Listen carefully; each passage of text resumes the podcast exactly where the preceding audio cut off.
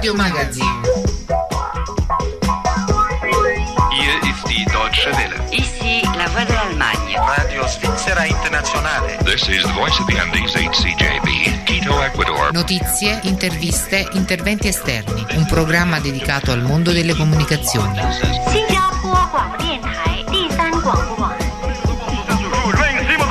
Um chute cego do Reinaldo quando a bola desceu, o goleiro ainda tocou com ela de mão direita e depois foi lá para conferir e liquidar o problema definitivo para o Bonsuta. O Tita reclamou, pois a jogada realmente não deu mais para ele de qualquer maneira. Salve amici, al microfono Dario Villani. La gente che canta dai balconi, lo sconsiderato aumento dei musicisti che si esibiscono sui social media, e il lavoro e la didattica a distanza, perfino un media tradizionale come la televisione che si avvicina alla radio proponendo video interviste effettuate con WhatsApp o VoIP, appunto come le abituali interviste telefoniche che facciamo normalmente noi qui alla radio.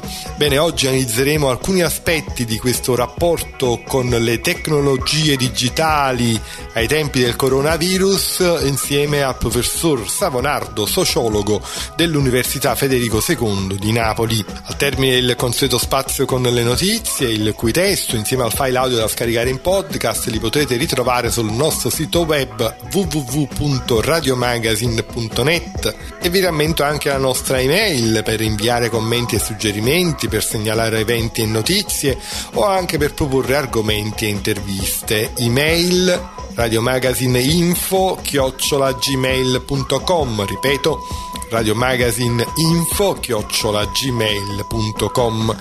Siamo presenti con la nostra pagina anche su Facebook e vi invitiamo a iscrivervi al canale YouTube Radio Magazine Official.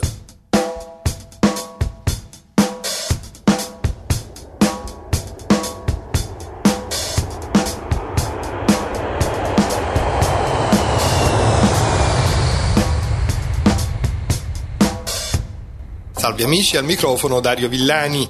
Oggi è nostro ospite il professor Lello Savonardo, docente dell'Università di Napoli Federico II, professore di teorie e tecniche della comunicazione e di comunicazione e culture giovanili.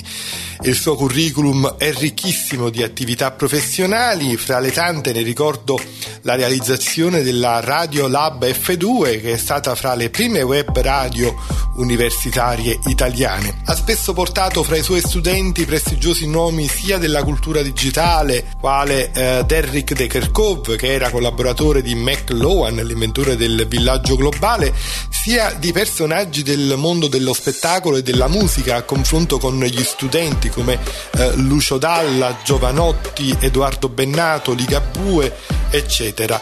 È stato fra l'altro fra i componenti della commissione di ricerca sulle fonti rinnovabili insieme a Carlo Rubbia, e fra le tante, ripeto, innumerevoli attività, visto che si occupa anche di sociologia della musica, è componente della commissione RAI dell'archivio sonoro della canzone napoletana. Allora, professor Savonardo, buonasera e benvenuto in trasmissione. Buonasera a tutti. Ecco, io ho già fatto un breve cappello, ma vogliamo iniziare presentando ai nostri ascoltatori quello di cui ti occupi?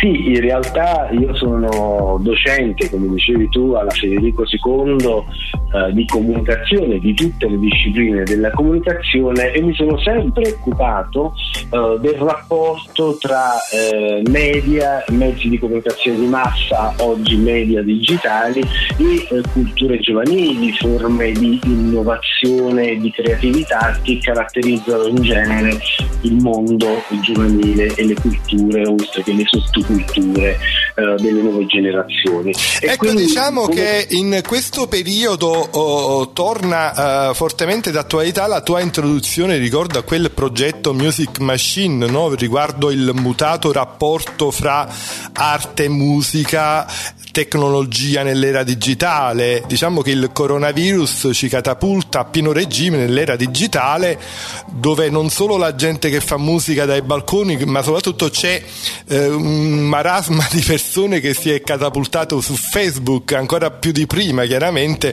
per proporre la propria musica, no? Assolutamente, in realtà le tecnologie digitali hanno mutato profondamente il nostro rapporto con la comunicazione, persone nei processi creativi, nella fruizione culturale, musicale, ma anche nella scienza, nell'economia. Cioè il digitale sta caratterizzando cambiamenti radicali della società contemporanea. Nell'arte e nella musica cambiano i processi creativi, gli strumenti tecnologici in qualche modo favoriscono inedite forme di contaminazione, di ibridazione tra linguaggi diversi, mediali, che si incontrano, che convergono, e in qualche modo il digitale sta generando e alimentando anche stili e generi sonori, musicali, cinematografici, nuovi e inediti.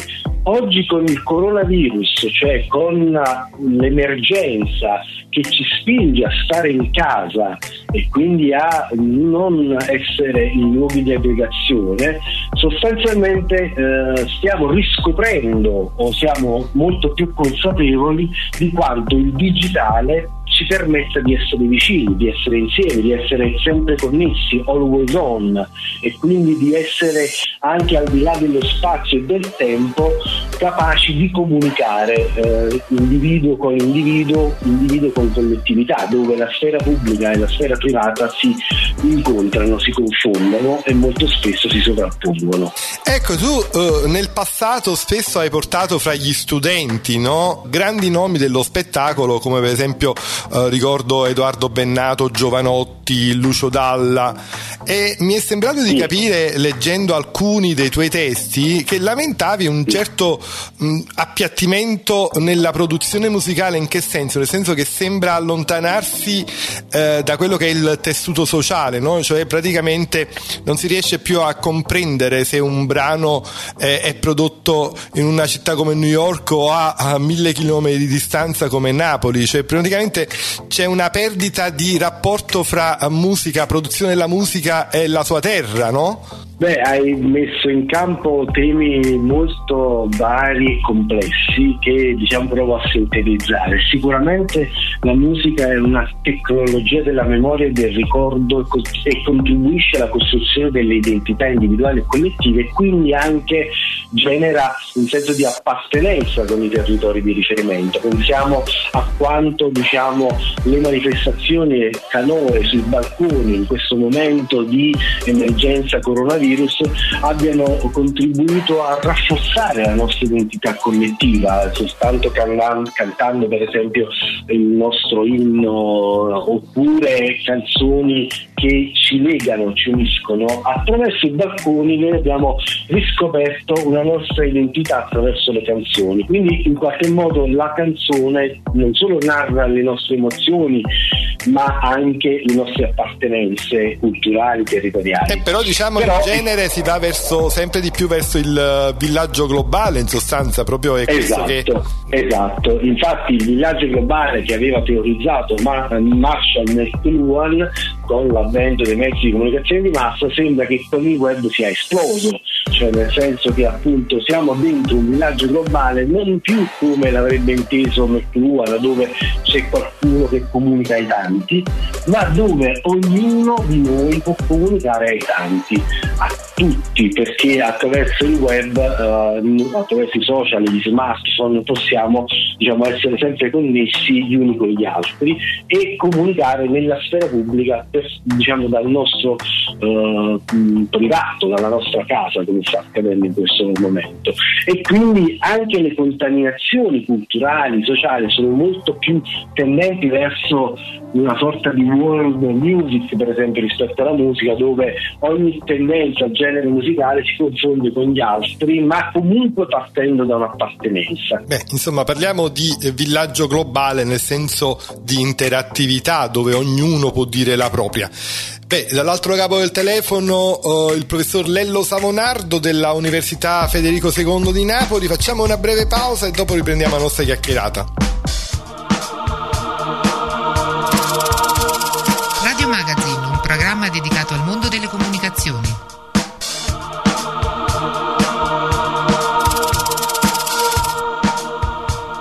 Bene, siamo in collegamento telefonico con il professor Lello Savonardo della Federico II di Napoli.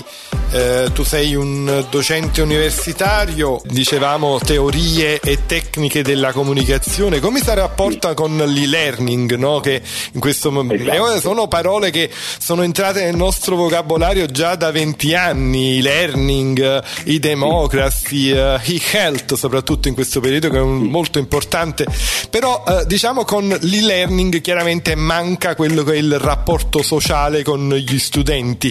Come lo stai vivendo tu, che sei un docente universitario, sei in continua videoconferenza con i tuoi studenti? Esatto, infatti devo dire che mentre si è sempre parlato di learning e negli ultimi anni vediamo lo sviluppo di piattaforme di learning, per esempio la Federico II ha Federica Web Learning, che è la piattaforma più forse prestigiosa in Europa, ma nonostante se ne parlasse e si utilizzasse questa tecnologia per fare lezioni a distanza da tempo, oggi con l'emergenza e il bisogno sociale di continuare a fare lezione all'università e a scuola anche a distanza, questa tecnologia, questa pratica didattica è diventata centrale, anzi siamo tutti adesso più consapevoli della forte capacità innovativa che l'e-learning aveva 10 anni fa ipotizzato, annunciato. Oggi concretamente invece stiamo vedendo, toccando con mano quanto quell'innovazione oggi risponde a un bisogno sociale fortissimo. E diciamo che dal punto di vista degli studenti adesso però manca quella valvola di sfogo che poteva essere fra lo studio e quello di poter concedersi una passeggiata o delle attività sportive che adesso sono ampiamente sacrificate, no? Quindi questo di voi ne tenete conto? Io credo che questo sia un problema non soltanto degli studenti ma di tutti quanti noi.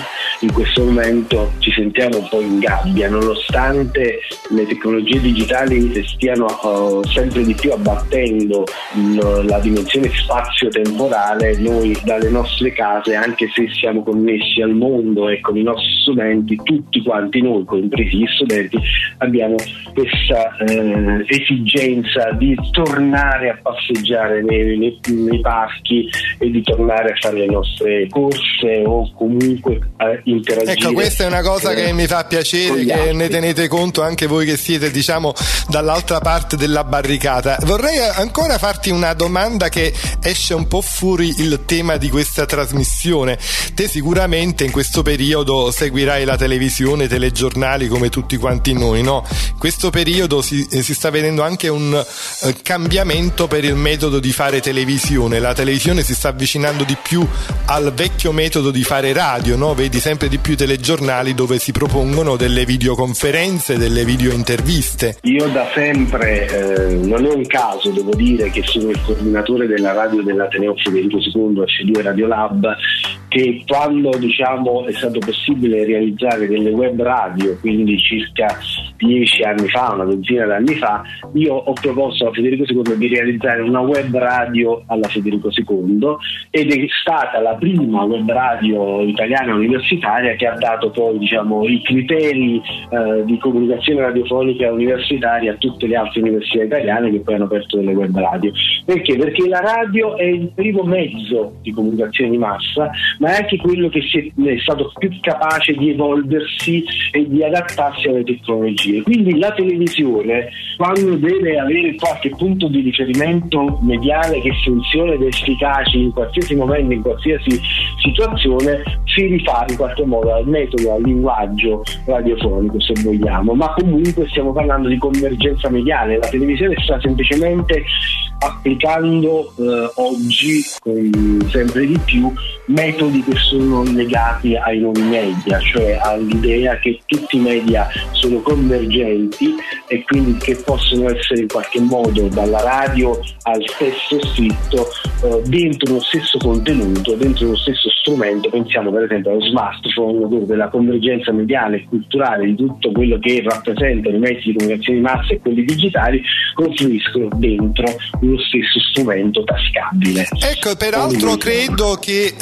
l'Università La Federico II di Napoli sia stata una delle prime ad allinearsi, diciamo, ai livelli di altre università mondiali, come ad esempio il McLuhan Institute di Toronto. Io ricordo in passato ci fu quella conferenza storica, e tuttora collabora con voi Derrick de Kerckhove, no? Ci puoi parlare un po' di questo tuo rapporto con de Kerckhove, sì, il collaboratore storico di McLuhan, no? Sì, Derrick de Kerckhove è, diciamo, l'erede intellettuale di Marshall McLuhan, è colui che ha praticamente applicato al digitale le principali teorie di McLuhan, ridefinendole, ripensandole secondo la contemporaneità e secondo le innovazioni che il digitale sta portando, diciamo, nella nostra vita sociale e comunicativa. E con Derrick in realtà io ho un rapporto straordinario, perché quando tu prima citavi Music Machine, quando pensai di realizzare un ciclo di seminari che si chiamava Music Machine, arte e tecnologie, diciamo, nell'era digitale, dove avevo pensato di invitare degli artisti a discutere insieme ai docenti di come il digitale stava cambiando i processi creativi, e non solo i processi creativi, ma come stava incidendo sulle forme d'arte, a partire dalla musica. In realtà chiamai degli artisti come Carl Falso, Subsonica e poi Lucio Dalla, ma prima ancora vidi un intervento nel programma di Massarini, Mediamente, che si spingeva molto sull'innovazione, un intervento di Derrick de Kerckhove in televisione, quindi, conoscendolo già come sociologo dei media, decisi, visto che stava in Italia, di chiamarlo e di chiedergli se voleva essere presente a questa conferenza, a questa prima conferenza del ciclo di Mixman Machine. E lui mi disse sì, vengo, ma in videoconferenza, a proposito di tecnologie digitali. Dice: verrò, ma non potrò essere a Napoli, vengo in videoconferenza. Dopo qualche giorno prima dell'evento, dove per esempio avevamo già scritto sulla locandina che lui era in videoconferenza, mi chiama e dice: Lenno, fra poco sono a Napoli, verrò alla conferenza di un bello scherzetto, un bel aneddoto, scherzetto alla Derrick, uno scherzetto alla Derrick, per cui sostanzialmente da lì è nata una collaborazione, per cui lui è diventato a un certo punto, con il rientro dei cervelli, un docente della Federico II, grazie anche a questa mia spinta alla collaborazione con lui su questi temi.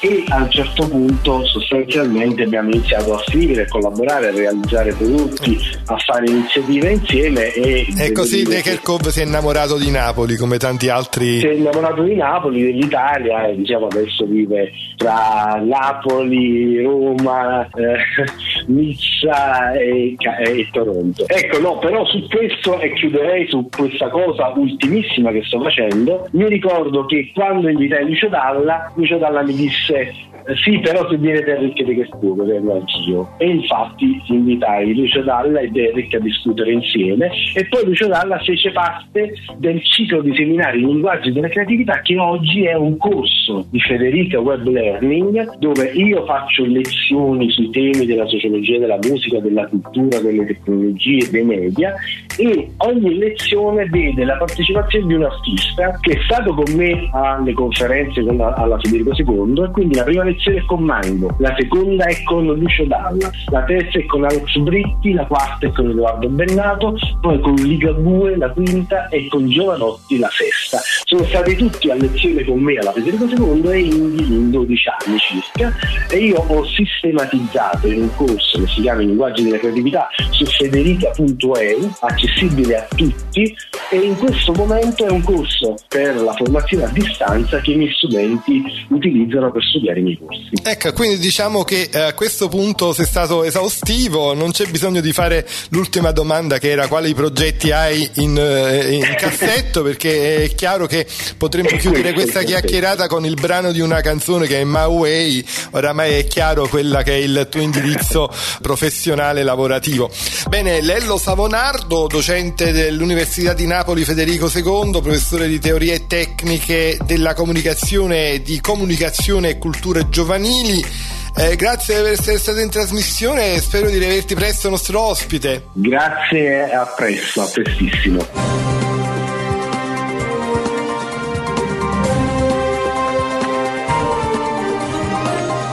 Radio Magazine, un programma dedicato al mondo delle comunicazioni. Il ministro dell'innovazione Paola Pisano annuncia la nascita della Task Force italiana per l'utilizzo dei dati contro l'emergenza Covid-19. La Task Force è composta da un contingente multidisciplinare di 74 esperti, scelti in collaborazione con il Ministero della Salute, l'Istituto Superiore di Sanità e l'Organizzazione Mondiale della Sanità, e tra componenti direttamente designati dall'Autorità Garante della Concorrenza e del Mercato, dall'Autorità per le Garanzie nelle Comunicazioni e dal Garante per la protezione dei dati personali. Il compito di questo gruppo di lavoro è individuare e valutare soluzioni tecnologiche data-driven per supportare il governo e gli altri pubblici decisori nella definizione di politiche di contenimento del contagio da Covid-19. L'idea su cui si basa la Task Force è che l'innovazione tecnologica e la digitalizzazione possano dare un contributo significativo attraverso la raccolta e l'analisi di dati, nel rispetto delle normative sulla privacy, per l'adozione di tutte le misure necessarie a fronteggiare la crisi in atto. 8 i sottogruppi, che si occuperanno rispettivamente del coordinamento dei lavori, della sistematizzazione della raccolta dati, di un focus sull'impatto economico e su quello sociale, degli aspetti legati alla teleassistenza medica, delle tecnologie digitali per la gestione e il governo dell'emergenza, dell'utilizzo di big data e AI a supporto dei decisori politici e infine della definizione dei profili giuridici per la gestione dei dati connessa all'emergenza.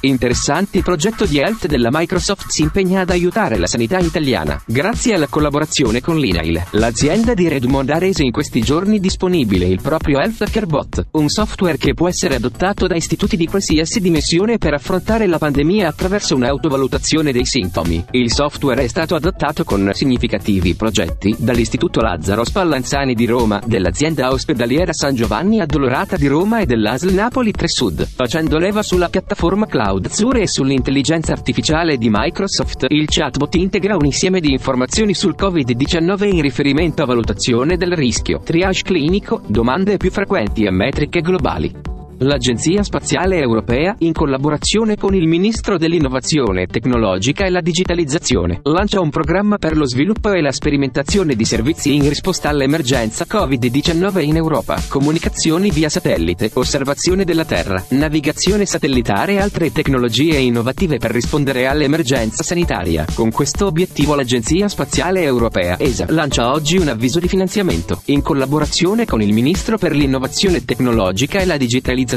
il supporto dell'Agenzia Spaziale Italiana ASI. Attraverso questo avviso, l'ESA invita le aziende a sottoporre idee per lo sviluppo e la sperimentazione di servizi legati all'innovazione in ambito aerospaziale, per rispondere all'emergenza che l'Europa, l'Italia in particolare, sta affrontando a causa del diffondersi del coronavirus. Maggiori informazioni sull'avviso di finanziamento e le procedure per inviare le proprie idee sono pubblicate sul sito dell'Agenzia Spaziale Europea. I possessori di un iPhone sono nel mirino di una trentina di app fraudolente pensate per spennare l'utente, addebitandogli il prezzo di abbonamenti costosi e non voluti. A lanciare l'allarme è un nuovo rapporto della società di sicurezza informatica Sophos, secondo cui queste applicazioni sono state scaricate cumulativamente 3,6 milioni di volte. Gli analisti chiamano queste applicazioni fleeceware, cioè software che spennano, fleece in inglese, gli utenti. Sull'App Store, il negozio di Apple, ne sono state trovate oltre 30, da quelle per leggere l'oroscopo a quelle per modificare le foto, con abbonamenti fino a $10 a settimana, cioè €520 all'anno. L'anno scorso ci sono stati più di 1000 attacchi di hacker ai sistemi informatici di aziende ed enti che rappresentano degli interessi strategici nazionali, mentre 91 sono i siti e le pagine che sono state rimossi per cyberterrorismo. Sono alcuni dei dati relativi all'attività svolta della polizia postale per contrastare ogni illecito compiuto attraverso la rete internet. Complessivamente sono stati oltre 9000 i delitti informatici denunciati, con più di 400 persone denunciate, tra loro anche i minori. Per loro è infatti scattata la denuncia per atti di cyberbullismo. Sul fronte del contrasto alla pedopornografia sono state svolte oltre 400 indagini che hanno portato a una trentina di arresti, oltre 45.000 siti sono stati monitorati dagli uomini e dalle donne della postale e 2.200 inseriti nella blacklist. Per adescamento online sono invece state arrestate 6 persone, mentre 350 i denunciati per estorsioni a sfondo sessuale, stalking e molestie. Amici, siamo al termine. Prima di salutarvi vi rammento che tutto il nostro programma è scaricabile in podcast dal sito www.radiomagazine.net, email radiomagazineinfo@gmail.com. Siamo presenti con la nostra pagina anche su Facebook e con il canale Radio Magazine Official su YouTube. Avete ascoltato Radio Magazine. A tutti gli appassionati del radioascolto diamo appuntamento alla prossima volta.